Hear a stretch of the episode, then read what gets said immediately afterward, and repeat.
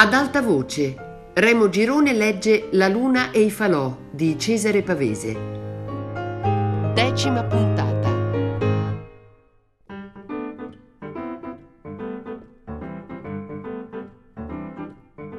Anche in casa di Nuto dicevano bene del Sor Matteo.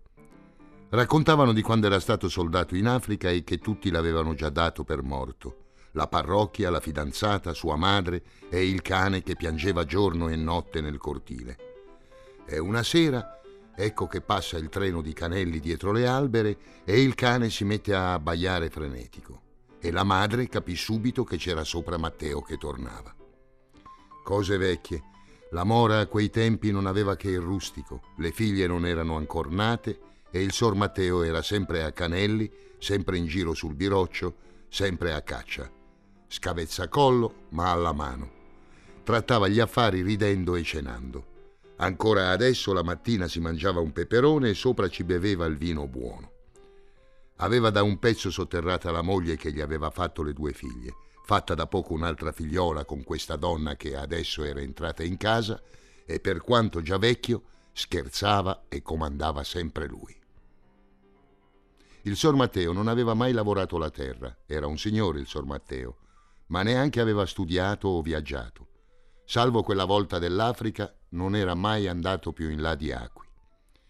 Aveva avuto la mania delle donne, lo diceva anche Cirino, come suo nonno e suo padre avevano avuto la mania della roba e messo insieme le cascine. Erano un sangue così, fatto di terra e di voglie sostanziose. Gli piaceva l'abbondanza. A chi il vino, il grano, la carne, a chi le donne e i marenghi. Mentre il nonno era stato uno che zappava e lavorava le sue terre, già i figli erano cambiati e preferivano godersela. Ma ancora adesso il sor Matteo a un'occhiata sapeva dire quanti miria doveva fare una vigna, quanti sacchi quel campo, quanto concime ci voleva per quel prato. Quando il massaro gli portava i conti, si chiudevano di sopra in una stanza e l'Emilia, che serviva il caffè, ci diceva che il sor Matteo sapeva già i conti a memoria e si ricordava di un carretto, di un cestino, di una giornata dell'anno prima perduta. Quella scala che conduceva di sopra, dietro la porta a vetri, io per un pezzo non ci salii, mi faceva troppa paura. L'Emilia che andava e veniva e mi poteva comandare perché era nipote del Massaro e quando di sopra avevano qualcuno serviva lei col grembialino, l'Emilia a volte mi chiamava dalle finestre, dal terrazzo, che salissi, facessi, le portassi qualcosa. Io cercavo di sparire sotto il portico. Una volta che dovetti andar su con un secchio, lo posai sui mattoni del pianerottolo e scappai. E mi ricordo la mattina che c'era da far qualcosa alla grondaia sul terrazzo e mi chiamarono a tenere la scala per l'uomo che aggiustava. Passai il pianerottolo, traversai due stanze scure, piene di mobili, di almanacchi, di fiori. Era tutto lucido, leggero, come gli specchi. Io camminavo scalzo sui mattoni rossi, sbucò la signora, nera, col medaglione al collo e un lenzuolo sul braccio. Mi guardò i piedi. Dal terrazzo l'Emilia gridava Anguilla, vieni, Anguilla. Milia mi chiama, balbettai. Va, va, disse lei, passa presto. Sul terrazzo stendevano i lenzuoli lavati e c'era il sole e in fondo verso Canelli la palazzina del nido. C'era anche Irene, la bionda, appoggiata alla ringhiera con un asciugamano sulle spalle che si faceva asciugare i capelli e l'Emilia che teneva lei la scala mi gridò Vieni su, muoviti. L'Irene disse qualcosa. Ridevano. Per tutto il tempo che tenni la scala guardai il muro e il cemento e per sfogarmi pensavo ai discorsi che facevamo tra noi ragazzi quando andavamo a nasconderci tra le canne.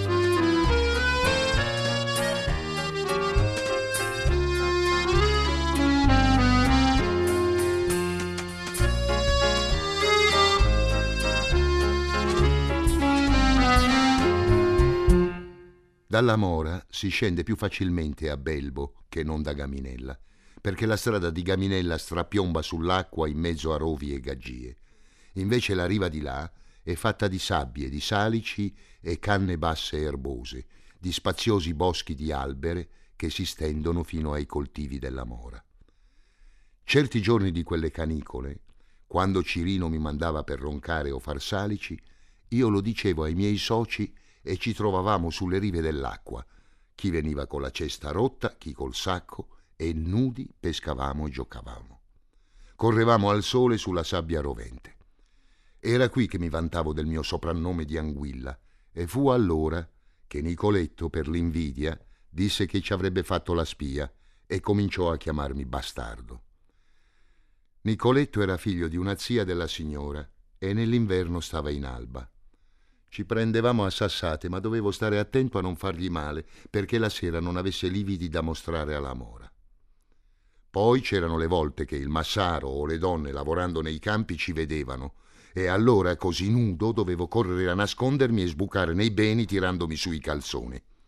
Un pugno in testa e una parola del massaro non me li levava nessuno. Ma questo era niente rispetto alla vita che faceva adesso quel cinto. Suo padre gli era sempre addosso, lo sorvegliava dalla vigna. Le due donne lo chiamavano, lo maledicevano, volevano che invece di fermarsi dal piola tornasse a casa con l'erba, con pannocchie di meliga, con pelli di coniglio, con buse. Tutto mancava in quella casa. Non mangiavano pane, bevevano acquetta, polenta e ceci, pochi ceci. Io so cos'è. So che cosa vuol dire zappare o dare il solfato nelle ore bruciate con l'appetito e con la sete. So che la vigna del casotto non bastava neanche a noi e a noi non ci toccava spartire. Il valino non parlava con nessuno, zappava, potava, legava, sputava, riparava, prendeva il manzo a calci in faccia, masticava la polenta, alzava gli occhi nel cortile, comandava con gli occhi. Le donne correvano, Cinto scappava. La sera poi, quando era l'ora di andare a dormire, Cinto cenava rosicchiando per le rive, il valino pigliava lui, pigliava la donna, pigliava chi gli capitava sull'uscio, sulla scala del fienile e gli menava staffilate con la cinghia. Mi bastò quel poco che avevo sentito da Nuto e la faccia sempre attenta, sempre tesa di cinto, quando lo trovavo sulla strada e gli parlavo per capire cos'era adesso Gaminella. C'era la storia del cane che lo tenevano legato e non gli davano da mangiare, e il cane di notte sentiva i ricci, sentiva i pipistrelli e le faine e saltava come un matto per prenderli, e abbaiava, abbaiava alla luna che gli pareva la polenta. Allora il valino scendeva dal letto, lo ammazzava di cinghiate e di calci anche lui. Un giorno decisi Nuto a venire in Gaminella per guardare quella tina.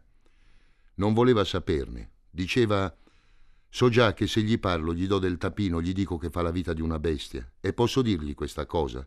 Servisse. Bisogna prima che il governo bruci il soldo e chi lo difende. Per strada gli chiesi se era proprio convinto che fosse la miseria a imbestialire la gente. Non hai mai letto sul giornale quei milionari che si drogano e si sparano? Ci sono dei vizi che costano soldi. Lui mi rispose che ecco, sono i soldi, sempre i soldi. Averli o non averli Finché esistono loro, non si salva nessuno.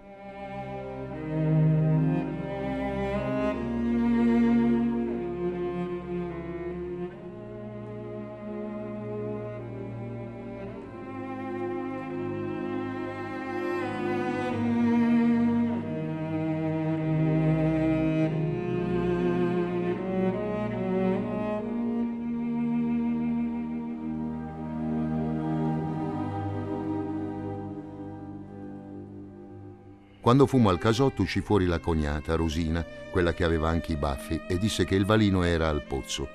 Stavolta non si fece aspettare. Venne lui, disse alla donna dagli a sto cane e non ci tenne in cortile neanche un momento. Allora, disse Annuto, vuoi vedere quella tina? Io sapevo dov'era la tina, sapevo la volta bassa, i mattoni rotti e le ragnatele. Dissi, aspetto in casa un momento e misi finalmente il piede su quello scalino. Non feci in tempo a guardarmi intorno che sentii piagnucolare, gemere adagio, esclamare come fosse una gola troppo stanca per alzare la voce. Fuori il cane si dibatteva e urlava. Sentii guaire, un colpo sordo, urli acuti gli avevano dato. Io intanto vidi. La vecchia era seduta sul saccone contro il muro Ci stava rannicchiata di fianco, mezzo in camicia, coi piedi neri che sporgevano, e guardava la stanza, guardava la porta, faceva quel verso. Il saccone era tutto rotto e la foglia usciva. La vecchia era piccola, la faccia grossa come il pugno, quei bambinetti che borbottano a pugni chiusi mentre la donna canterella sulla culla.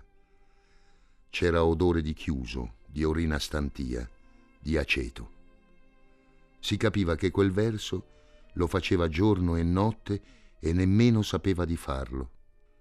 Con gli occhi fermi ci guardò sulla porta e non cambiò tono, non disse niente.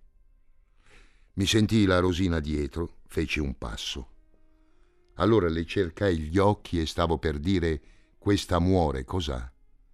Ma la cognata non rispose al mio gesto, disse invece se si contenta e diede mano a una sedia di legno, me la mise davanti.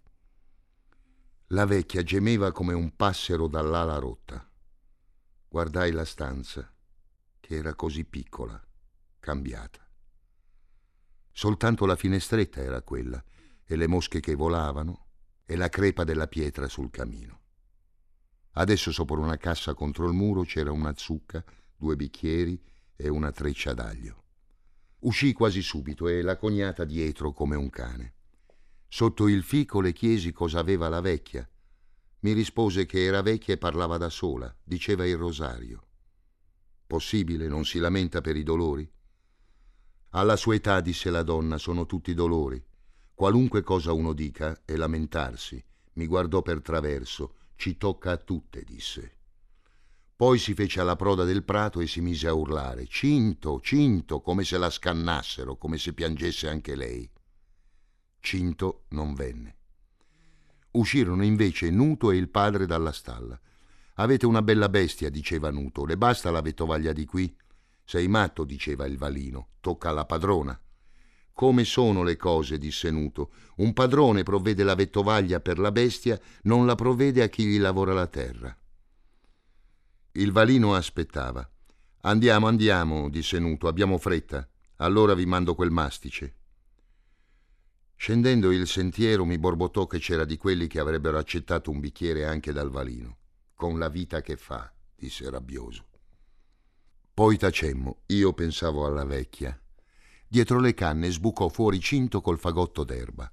Ci veniva incontro arrancando e Nuto mi disse che avevo un bel fegato a empirgli la testa di voglie. Che voglie, qualunque altra vita sarebbe meglio per lui. Tutte le volte che incontravo Cinto io pensavo di regalargli qualche lira, ma poi mi trattenevo. Non l'avrebbe goduta, che cosa poteva farne? Ma stavolta ci fermammo e fu Nuto che gli disse l'hai trovata la vipera? Cinto ghignò e disse se la trovo le taglio la testa. Se tu non la cimenti neanche la vipera non ti morde, disse Nuto. Allora mi ricordai dei miei tempi e dissi a Cinto se passi domenica dall'angelo ti regalo un bel coltello chiuso col fermaglio. Sì, disse Cinto con gli occhi aperti.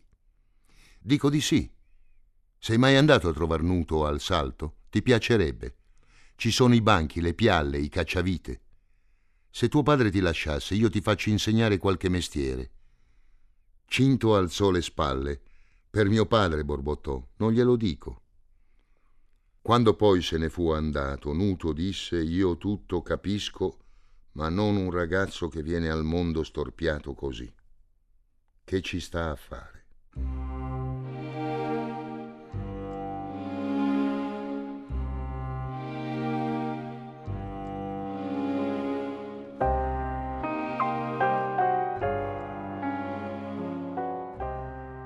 Nuto dice che si ricorda la prima volta che mi vide alla mora. Ammazzavano il maiale e le donne erano tutte scappate, tranne Santina che camminava appena allora e arrivò sul più bello che il maiale buttava sangue. Portate via quella bambina, aveva gridato il massaro, e l'avevamo inseguita e acchiappata io e Nuto, pigliandoci non pochi calci. Ma se Santina camminava e correva, voleva dire che io ero già da più di un anno alla mora e ci eravamo visti prima. A me pare che la prima volta fosse quando non ci stavo ancora, l'autunno prima della grossa grandine, alla sfogliatura. Eravamo nel cortile al buio, una fila di gente, servitori, ragazzi, contadini di là intorno, donne, e chi cantava, chi rideva, seduti sul lungo mucchio della meliga, e sfogliavamo, in quell'odore secco e polveroso dei cartocci, e tiravamo le pannocchie gialle contro il muro del portico. E quella notte c'era nuto. E quando Cirino e Serafina giravano coi bicchieri, lui beveva come un uomo. Doveva avere 15 anni, per me era già un uomo. Tutti parlavano e raccontavano storie, i giovanotti facevano ridere le ragazze. Nuto s'era portato la chitarra e invece di sfogliare suonava. Suonava bene già allora. Alla fine tutti avevano ballato e dicevano bravo Nuto. Ma questa notte veniva tutti gli anni e forse ha ragione Nuto che ci eravamo veduti in un'altra occasione. Nella casa del Salto lui lavorava già con suo padre. Lo vedevo al banco ma senza grembiale. Stava poco a quel banco. Era sempre disposto a tagliare la corda e si sapeva che andando con lui non si facevano soltanto giochi da ragazzi, non si perdeva l'occasione. Capitava qualcosa ogni volta, si parlava, si incontrava qualcuno, si trovava un nido speciale, una bestia mai vista, s'arrivava in un posto nuovo. Insomma, era sempre un guadagno, un fatto da raccontare. E poi a me Nuto piaceva perché andavamo d'accordo e mi trattava come un amico. Aveva già allora quegli occhi forati, da gatto, e quando aveva detto una cosa finiva se sbaglio correggimi. Fu così che cominciai a capire che non si parla solamente per parlare, per dire ho fatto questo, ho fatto quello, ho mangiato e bevuto, ma si parla per farsi un'idea, per capire come va questo mondo. Non ci avevo mai pensato prima. E Nuto la sapeva lunga, era come uno grande. Certe sere d'estate veniva a vegliare sotto il pino. Sul terrazzo c'erano Irene e Silvia, c'era la madre. E lui scherzava con tutti, faceva il verso ai più ridicoli, raccontava delle storie di cascine, di furbi e di goffi, di suonatori e di contratti col prete che sembrava suo padre. Il sor Matteo gli diceva voglio vedere quando andrai soldato tu che cosa combini. Al reggimento ti levano i grilli e Nuto rispondeva è difficile levarceli tutti. Non sentite quanti ce n'è in queste vigne? A me ascoltare quei discorsi, essere amico di Nuto, conoscerlo così, mi faceva l'effetto di bere del vino e sentir suonare la musica. Mi vergognavo di essere soltanto un ragazzo, un servitore, di non saper chiacchierare come lui, e mi pareva che da solo non sarei mai riuscito a far niente. Ma lui mi dava confidenza. Mi diceva che voleva insegnarmi a suonare il bombardino, portarmi in festa a Canelli, farmi sparare dieci colpi nel bersaglio. Mi diceva che l'ignorante non si conosce mica dal lavoro che fa, ma da come lo fa. E che certe mattine svegliandosi aveva voglia anche lui di mettersi al banco e cominciare a fabbricare un bel tavolino. Cosa hai paura, mi diceva. Una cosa si impara facendola. Basta averne voglia. Se sbaglio, correggi.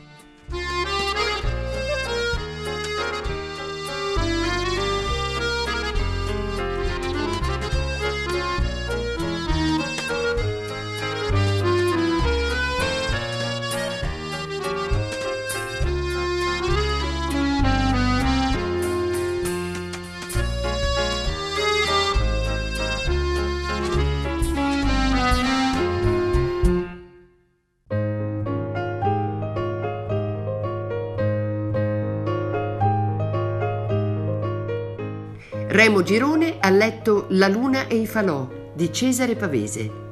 A cura di Fabiana Carobolante, Jacopo De Bertoldi, Lorenzo Pavolini e Chiara Valerio. Tutte le puntate su Rai Play Radio. Ad alta voce è un programma Rai Radio 3.